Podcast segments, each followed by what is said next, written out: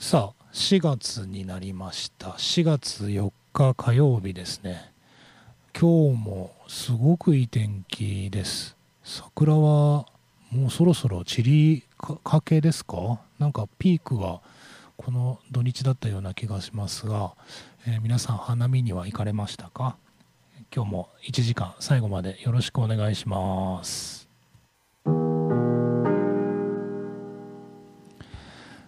世界8億9000万のスバルタクシーファンの皆さんおはようございます。帰ってきたヘビーメタルの逆襲の時間です。この番組は FM 放送周波数 79.8MHz またダラズ FM のインターネット放送はパソコンからサイマルラジオで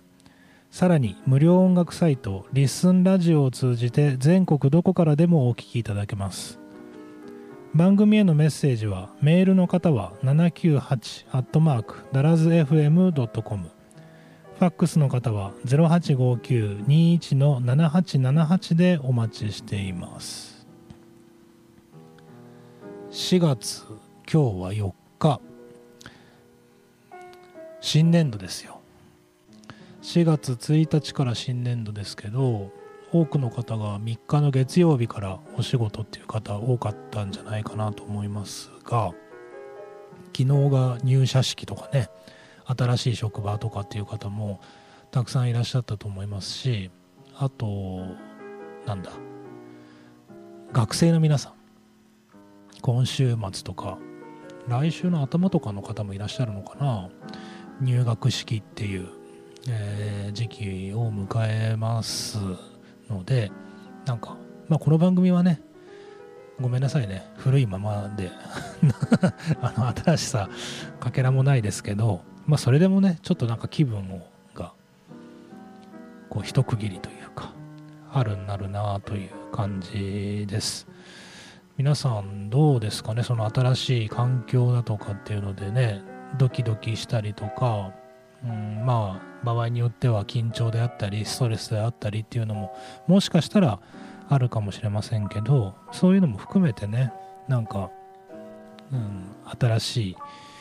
えー、年度というか春を迎えられたらなとそんなことを思ってます。先週の週末にねそのお花見に行ってきたっていう話をオープニングでしましたけど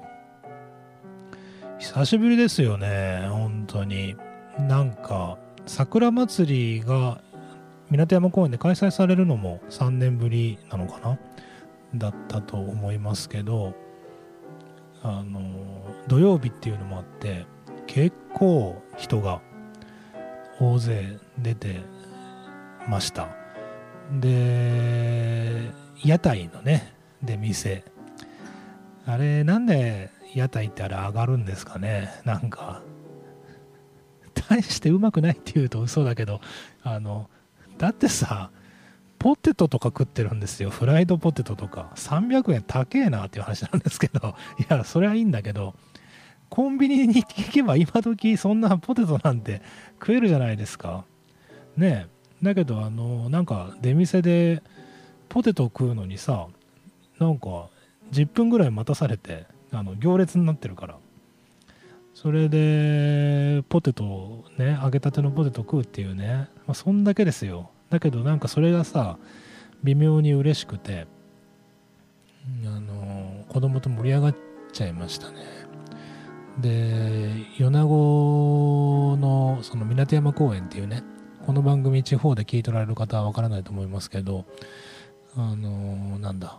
すごい綺麗な公園があってそこの桜がすごく綺麗だったっていう話なんですけど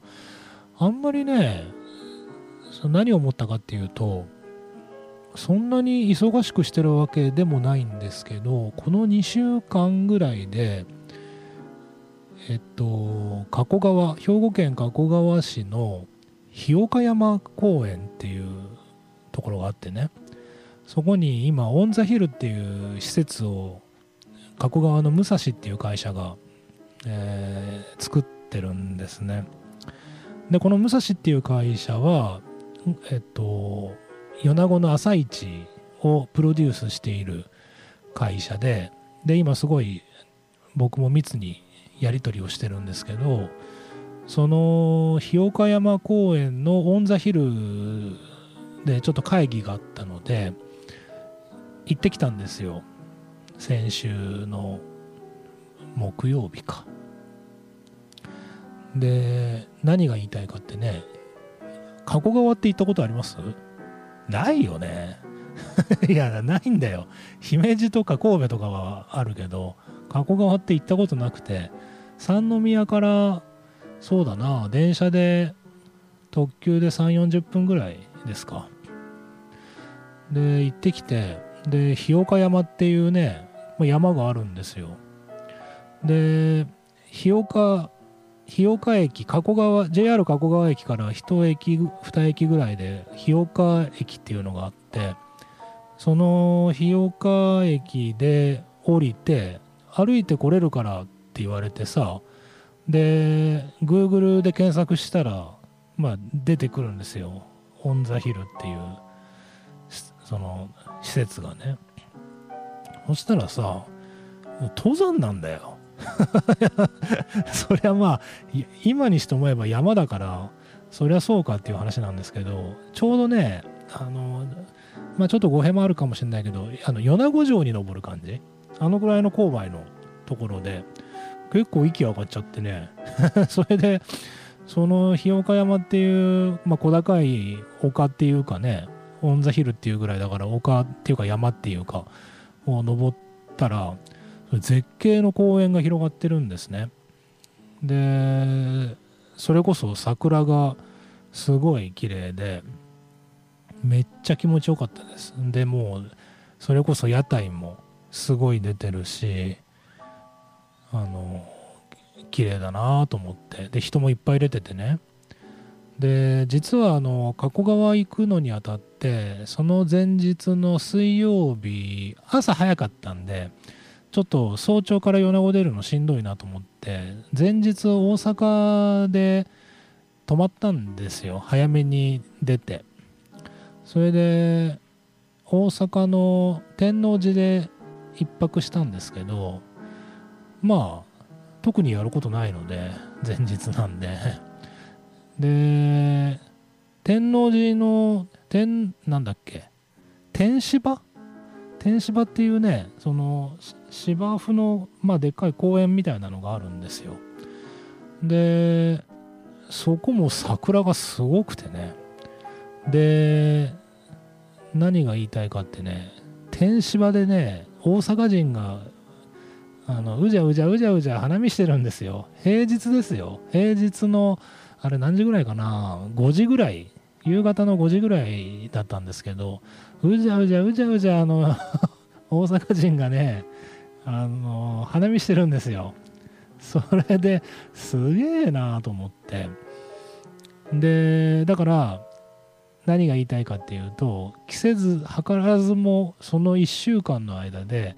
えー、天王寺の天芝それから加古川の日岡山それから米子の港山とですね、えー、名だたる 名だたる名だたるって港山ちょっとよくわかんない。日岡山はよくわかんないけど名だたるこう桜の名所をですね、えー、満喫したという感じで非常に満足度が高かったんですね。それで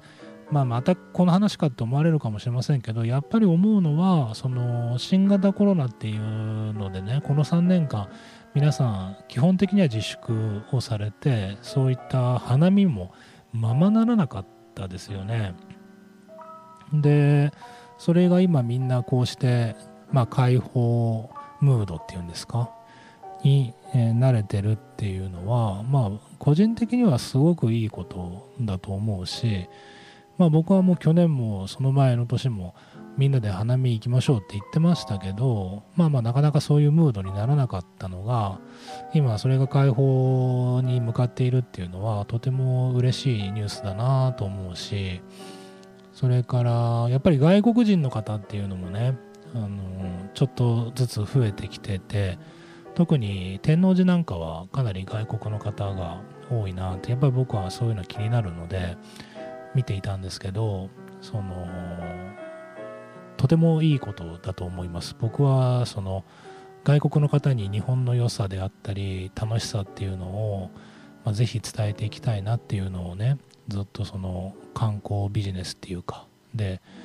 やってたんですけど、まあ、この新型コロナでですねそれこそ3年前からそういうのはピタッとできなくなってきてたというのを非常に歯がゆい思いで見てましたのであのそれがこうして少しずつ変わっていくっていうのはあの、まあ、長かったなって思うところもある反面非常にいいことなんじゃないかなってそんな風に思ってますね。さあ先週と今週の2回にわたってですねそれこそ大阪発って言っていいのかな、えー、ドラゴンズアイというバンドの、えー、実はこれがデビューアルバムになるんですけど「画量転生」という素晴らしいアルバムをリリースしてくださったので先週と今週の2回にわたってたっぷり紹介しています。続いてお聴きください。Don't Cross Your Mind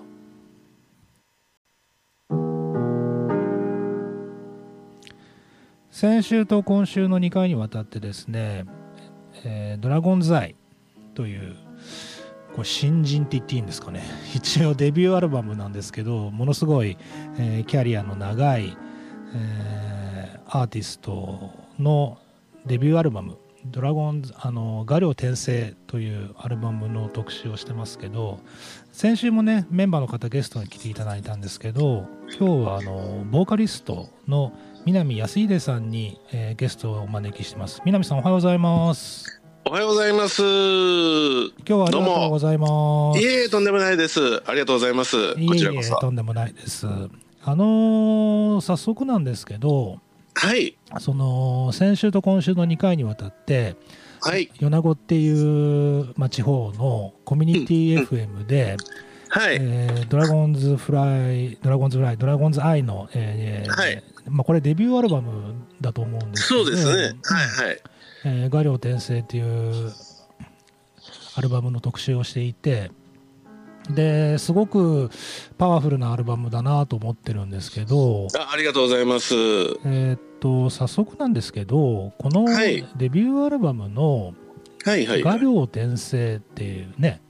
え中国の古事成語だと思いますけど、はいはいはい、その最後の大事なこう、っていう意味だと思うんですけど、はい、あのこの古事成語をアルバムタイトルにしたっていうのはあのどういったお気持ちというか狙いというかがあったんでしょうか、うん、もしもし。あらまた繋がらなくなっちゃったかな？大丈夫ですかね？ねちょっとね。はい。あ大丈夫ですか？もしもし？はいはいもしもし。もし。あれちょっと電波がうまくつながらない感じですけど。はい。あのーもともともともとあの、うん、エボニー・アイズ・エクセレントというバンドがありまして、そこのボーカリストがまああの歌えなくなりましてですね、うん、うん。うん、そこに私が加入してワンピースとして加入して、まあ、はい、今まで以上に、えー、こう完成されたものを作っていこうかという意味で、ガリオ転生という。なるほど。ちょっとなんか電波の状態が悪いみたいですけど。タイトルになったと。うん。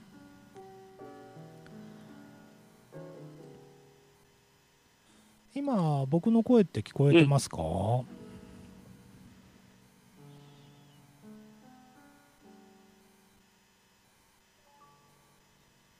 ちょっともう一回、えっ、ー、と、つなぎ直してみましょうかね。しばらく、はい、しばらくお待ちくださいね。はい。あのー、えっ、と、今、南さんからのお話、ちょっと、ちょっと途中途切れちゃいましたけど、その、画量転生っていうアルバムの中に、まあ、込められた思いっていうか、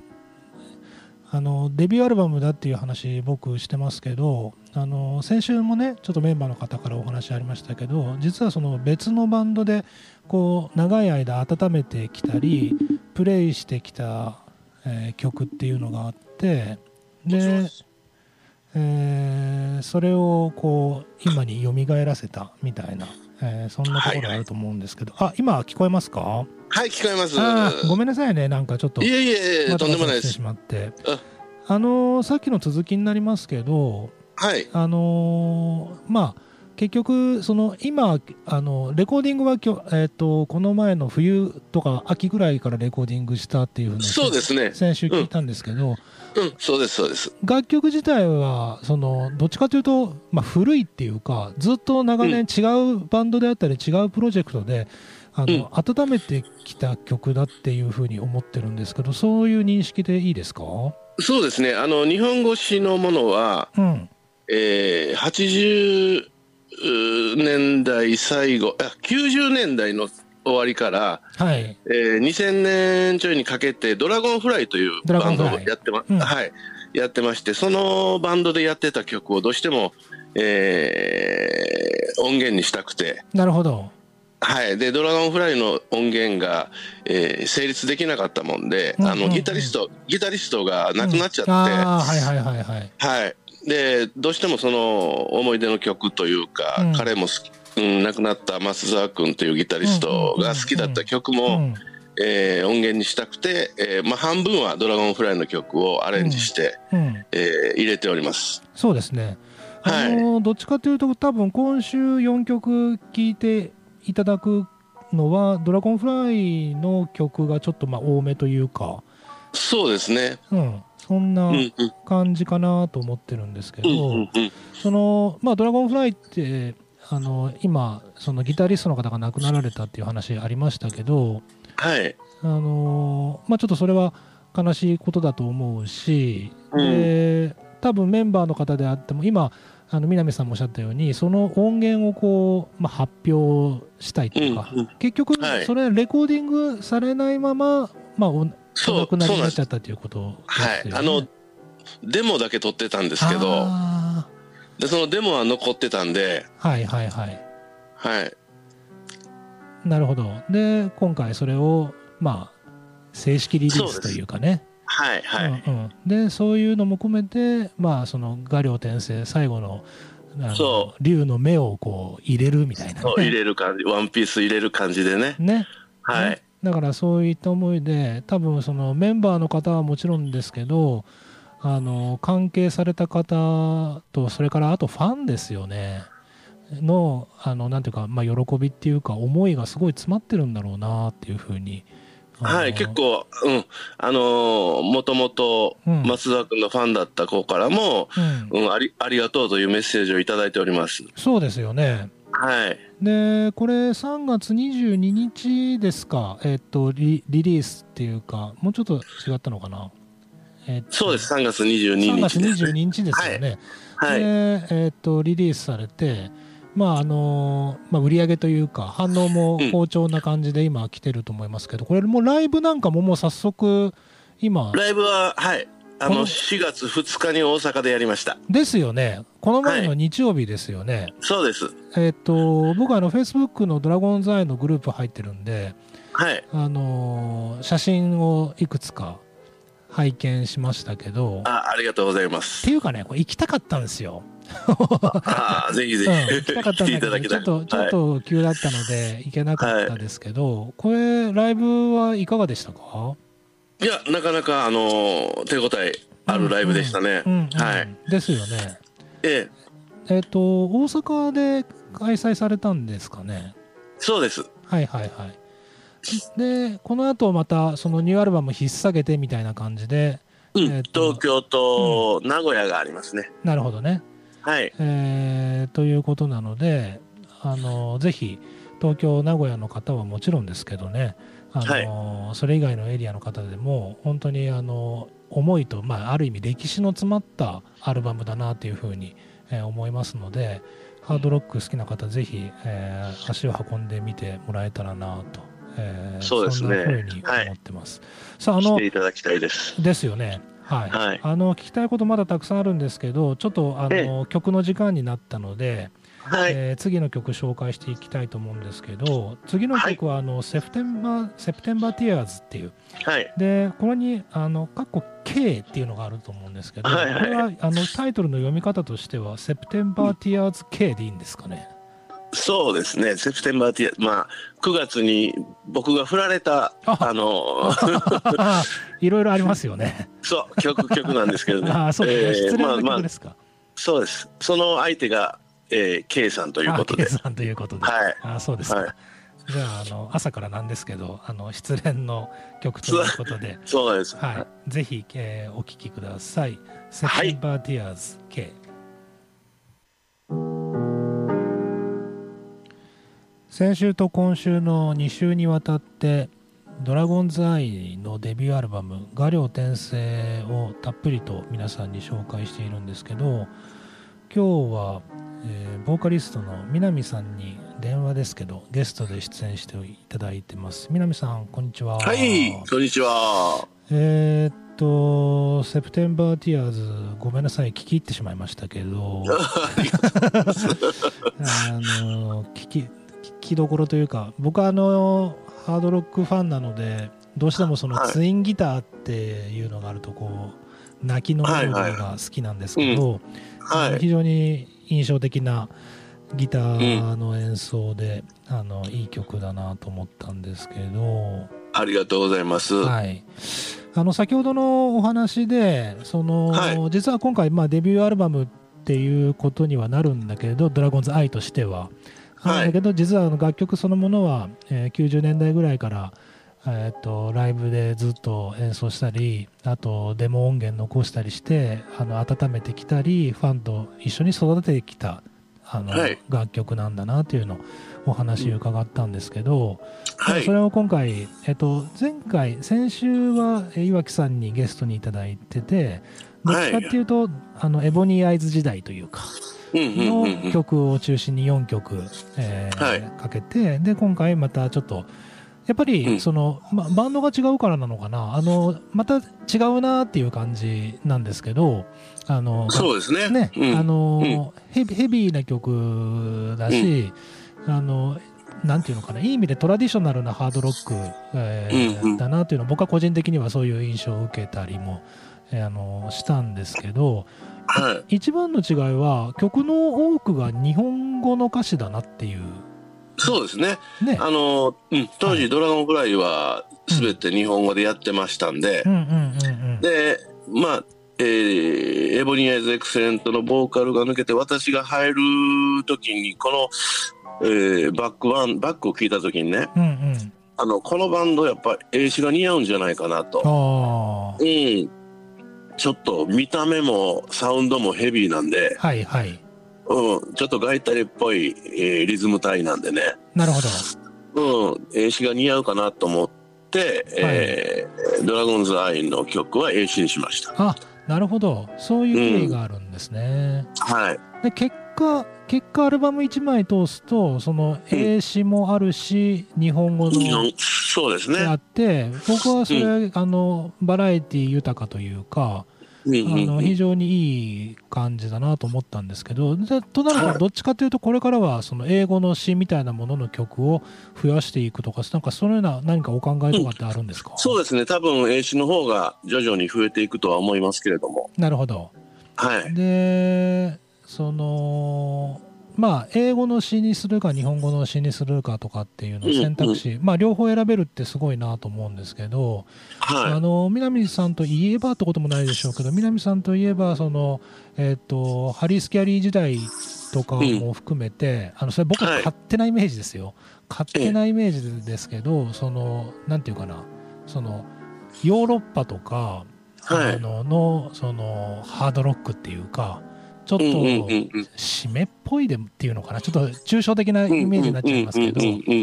僕はあの初めて触れたのは中学生ぐらいの時なので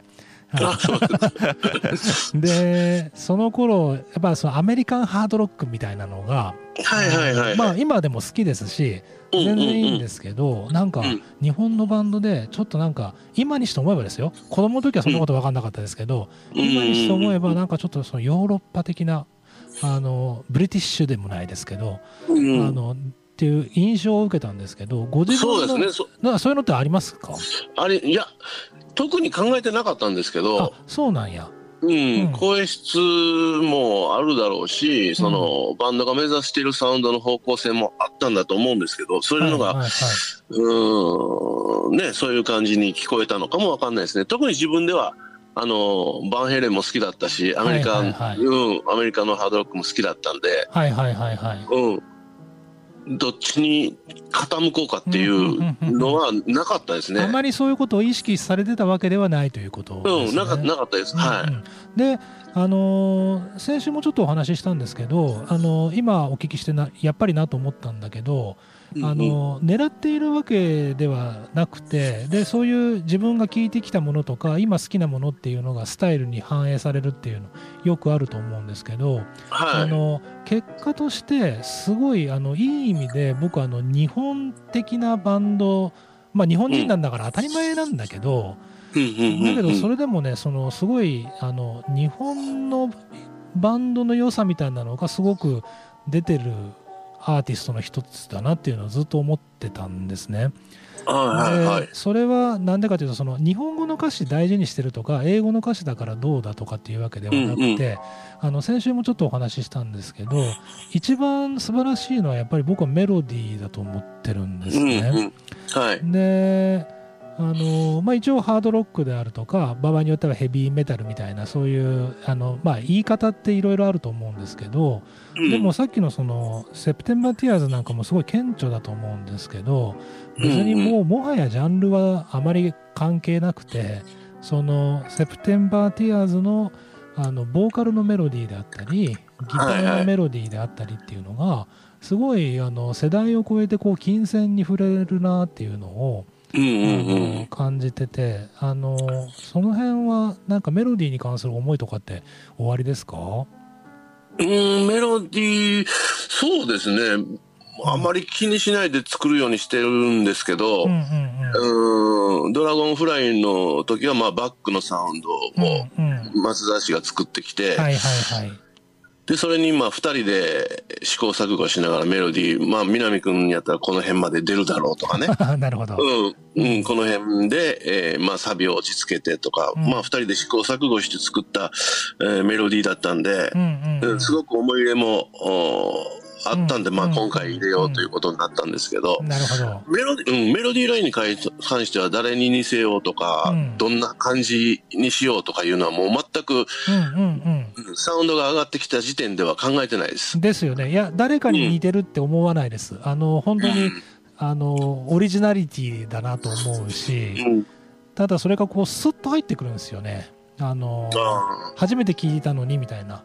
あのとこがあって、はいはい、そこはさすがだなってちょっと思って、あの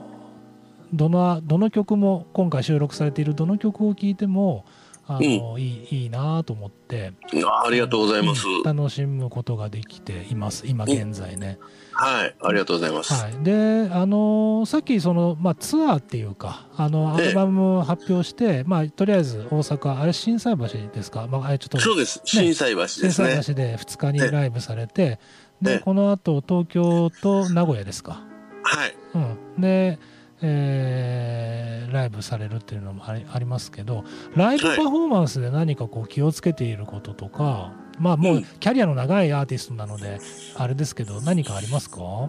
うんまあライブパフォーマンスの場合はもうねライブの時間が決まってるんで、うんうんうんなるべく頭からもう突っ走らないように、もう年齢も年齢なんで、いや本当にね、もう動きすぎたら辛いんですよ。辛いですか？うん、だからもうその、まあ、45分なり1時間なりっていう時間をまずどういうふうにペース配分していこうかっていうのは、一応考えてますね。なるほどね。はい、はいはいはいはいだからあのー、その後のなんていうかご予定というか、ライブのなんかスケジュールみたいなものは今のところはまだ決まってない感じですかね。えっ、ー、と、多分ね、9月、あ、9月にね、はい、えー、浜松ですね。はいはいはい。うん、のイベントに出たり、うんうんえー、うん、その後は決まってないですね。はい、分かりました。あのー、まあ、半分期待というか、もう含めてなんですけど、うん、あのー、ぜひ今回のアルバム、強力な、あのー、アルバムになりましたので、ぜひみんなに聴いていただいて、そうですね、鳥取も行きたいですね。そうなんです鳥取って来たことあります？あるんですよ、それがね。そうなんあのね、はい、いや、あの、バンドが違うんですけど、はい。あの山下正義さんってあのラウドネスの、ね、あラウドネスの、はい。うん、山下正義さんとあの山下正義グループっていうので、はいはいえー、私がボーカルで鳥取のライブハウスに一回行ったことがあって すごくなんかね綺麗なライブハウスで、うん、なんていうライブハウスだったかな？ちょっと、うんうん、記憶ないんですけど隣にこうバーがあってね。へえ、うん。すぐにお酒を飲めるという。最高ですね。最最高なライブハウスがあったんで。なるほどなるほど、うん、じゃあなかなかあの難しいかもしれませんけどぜひこの番組もですからもですねそのサインのリスナーにこのバンドとアルバムの良さを伝えてなんとかあの久しぶりの鳥取公演ができるように、そうですね行きたいですね。はい頑張っていこうと思いますんで、はい、えー、よろしくお願いします。あのーはい、今日本当にお忙しい中朝から、えー、時間を作っていただいて、えー、いえとんでもないです、うん、ありがとうございました。またはいお会いできたらと思いますんで今日はありがとうございました、ね、ありがとうございます。はいじゃあ失礼します、はい、失礼します。